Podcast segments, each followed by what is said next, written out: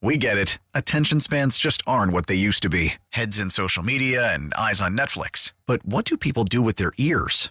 Well, for one, they're listening to audio. Americans spend 4.4 hours with audio every day. Oh, and you want the proof? Well, you just sat through this ad that's now approaching 30 seconds. What could you say to a potential customer in 30 seconds? Let Audacy put together a media plan tailor made for your unique marketing needs. Advertise with Audacy. Visit ads.audacy.com.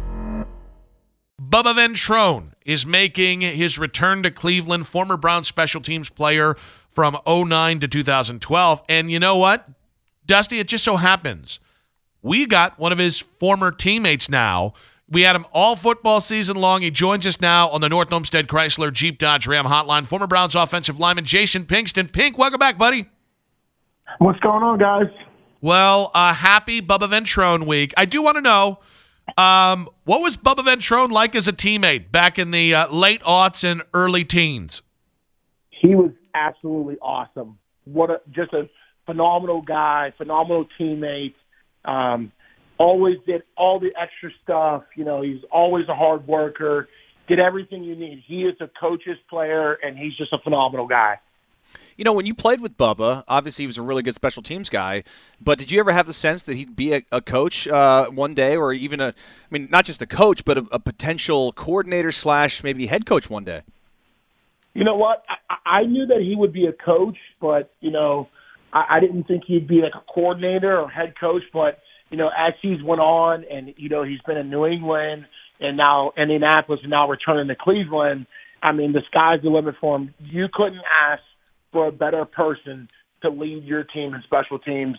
I mean, he he he knows everything about it. He was a phenomenal special special teams guy.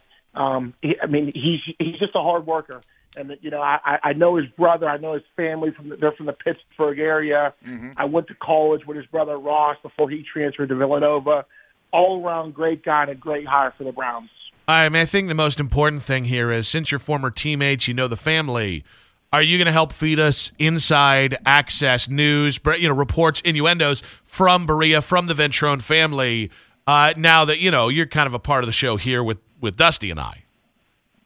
If, if I can gain any kind of insider knowledge or, or scoop, we will pass it along through text message. I just need you to help us be like the the Adam Schefter or Ian Rapoport of Brown Special Teams News. we can do that. We can absolutely do that.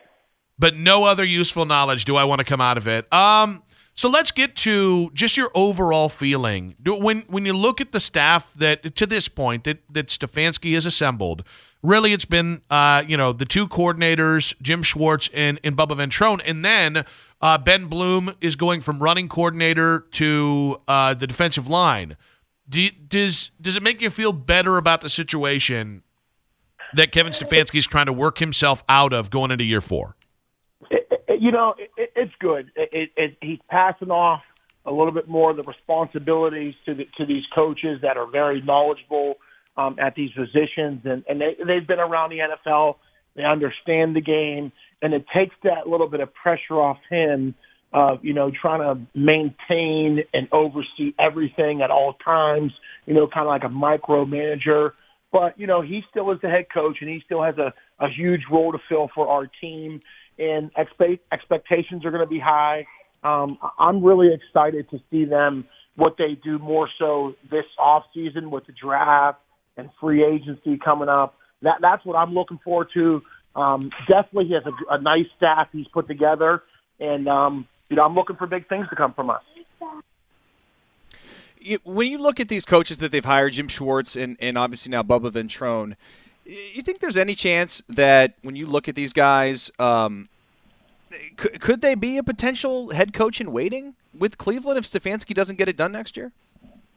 You know, I, I always say I, I hate to talk about guys losing their jobs and things like that, but I mean, obviously, on every staff around the NFL, there are guys ready and waiting to step up, you know, for a potential interim head coach position or you know they're they're interviewing and they're being evaluated to see how they do potentially to be a head coach that's just the NFL you know on every staff there's there's there's plenty of people and, and coaches that could be head coaches on the staff, and and every day is an audition, just like for the players. You know, every you're auditioning for all 32 teams every day and every week on end. And so, I mean, on, on our staff, there are some capable guys that could step up and, and, and be a hire. Obviously, I don't want to see that. I want to see uh, Coach Stefanski succeed.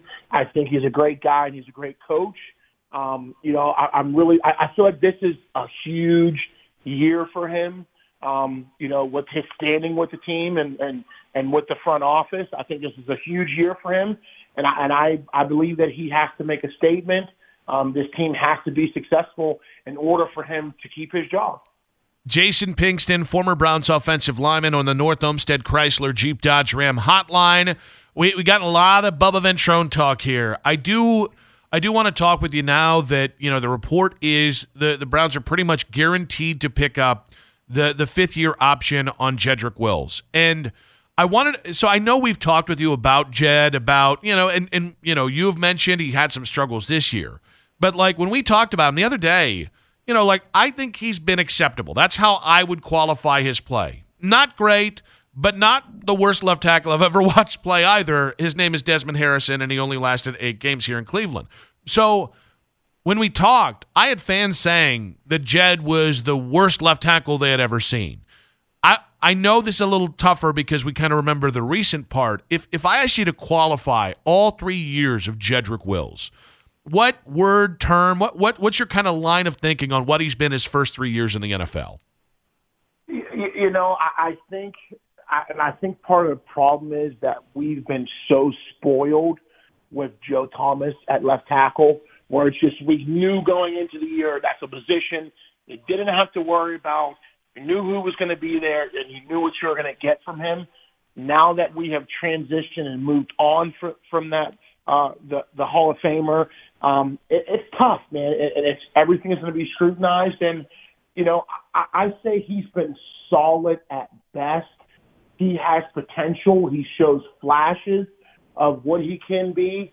Um, you know, Coach Callahan has obviously been working with him and doing some things. I think a, a, a part of his downfall was the ankle injuries and some of the, the nagging injuries that he has. Um, you know, and, and of course, as, as fans, you know, you, you want someone who's going to be your left tackle that's going to dominate and, and solidify that position. I don't know if uh, he can be that guy. Um, I, I'm not sure. I, I don't really know him outside of you know watching him on on film and watching him on games. I don't know how much work he's putting into it if he's dedicating himself 100% to, to the Browns and his and working on his craft.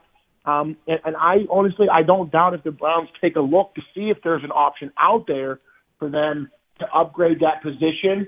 Um, we'll, we'll see if that goes on as we get into free agency here. But you know, it's it's it's a hard position one to get someone to go in there and dominate, and, and you know, you obviously don't run in times where you you get a Hall of Famer um, you, you know, your team has to be really bad to get that top guy in the draft. So, I mean, I, I really don't know, you know, which direction they're going to go. Um, a safe option to, to get him pretty cheap is is to re-sign him and, and hopefully that he improves. But you know, I feel like we're in a situation now where it's you know there's a lot of pressure on this team to win from some of the guys that we've paid and some of the guys that we might pick up free, free agency. He might not, be, you know, he might not be in the plans. Hey, I want to ask you about some other things around the NFL, and, and start with Russell Wilson because he's been in the news obviously a ton over the last really year as he was traded to uh, to Denver, and now he's got a new head coach in Sean Payton. Uh, today, a big report comes out, like almost an expose from the Athletic, where uh, they claim that uh, he tried to get Pete Carroll and their GM fired back when he was in Seattle. And it's so funny because you hear all these players kind of like talk crap about Russell Wilson. I always thought he was like this just sweetheart guy that just you know did everything for his teammates. But it seems like behind the scenes, maybe he can be a bit of, bit of a diva. Um, what do you make of those those comments, and do you believe it? Because he came out and, and, and, refuted it and said, "No, I, did, I didn't do that." But I don't know. I mean, it seems like you there's know, a lot it, of lot of smoke. It, it, like you, you know, you, you just always heard the good about Russell Wilson. You never heard of some of the stuff that may have been going on behind the scenes, or maybe Seattle you know, they they they hid that well and they and they and they kept it in house. Um, you know, you, you you tend to see these things happen when uh, one player goes to another team and maybe those guys aren't gelling as they should be, or, or, or winning games that they thought they should be, or, or you know, they ex- expected more from. I think the best thing that ever happened to Russell Wilson thus far is that Sean Payton is now his coach. If there's anybody can get him turned around and back on the right track, I believe it was Sean Sean Payton. He came out and said earlier um, a couple weeks ago that I, I guess Russell Wilson has his own team of guys that he brings into facilities and things like that. And Sean Payton's like, listen, that's not happening here. We have our guys. This is going to be here, and, and we're not doing that. So, you know, it, it doesn't surprise me. There's probably some guys that did not like him or, you know, thought he was a little bit on the Hollywood status. You know, sometimes when, when you have as much success as Russell Wilson did early as a younger player, you, you know, you win a Super Bowl. And, and a lot of people credit that Super Bowl to that defense, which was a phenomenal defense but you know they kind of give Russell Wilson all the credit you know, they start to speak up about things that that maybe been going on behind the scenes, and um, you know, there's always going to be that around the league, and you know, it's tough because I always thought Russell was a good a, a good guy. You know, I played versus him in college; he was phenomenal, good athlete, good, good guy. But you know, sometimes things start to come out, and you know, you just got to live with it. Jason, uh, I took some flack from uh, another show on this station for buying some expensive tequila for a, for a, a, a, cabin weekend with my beautiful wife this last weekend. What's the most money you've ever spent on a bottle of liquor? Oh, geez.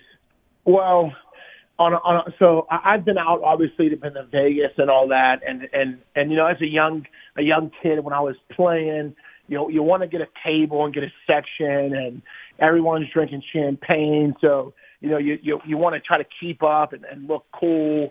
So I, I I think I spent about seven fifty on a bottle of champagne before. Um, it was so stupid because it was awful.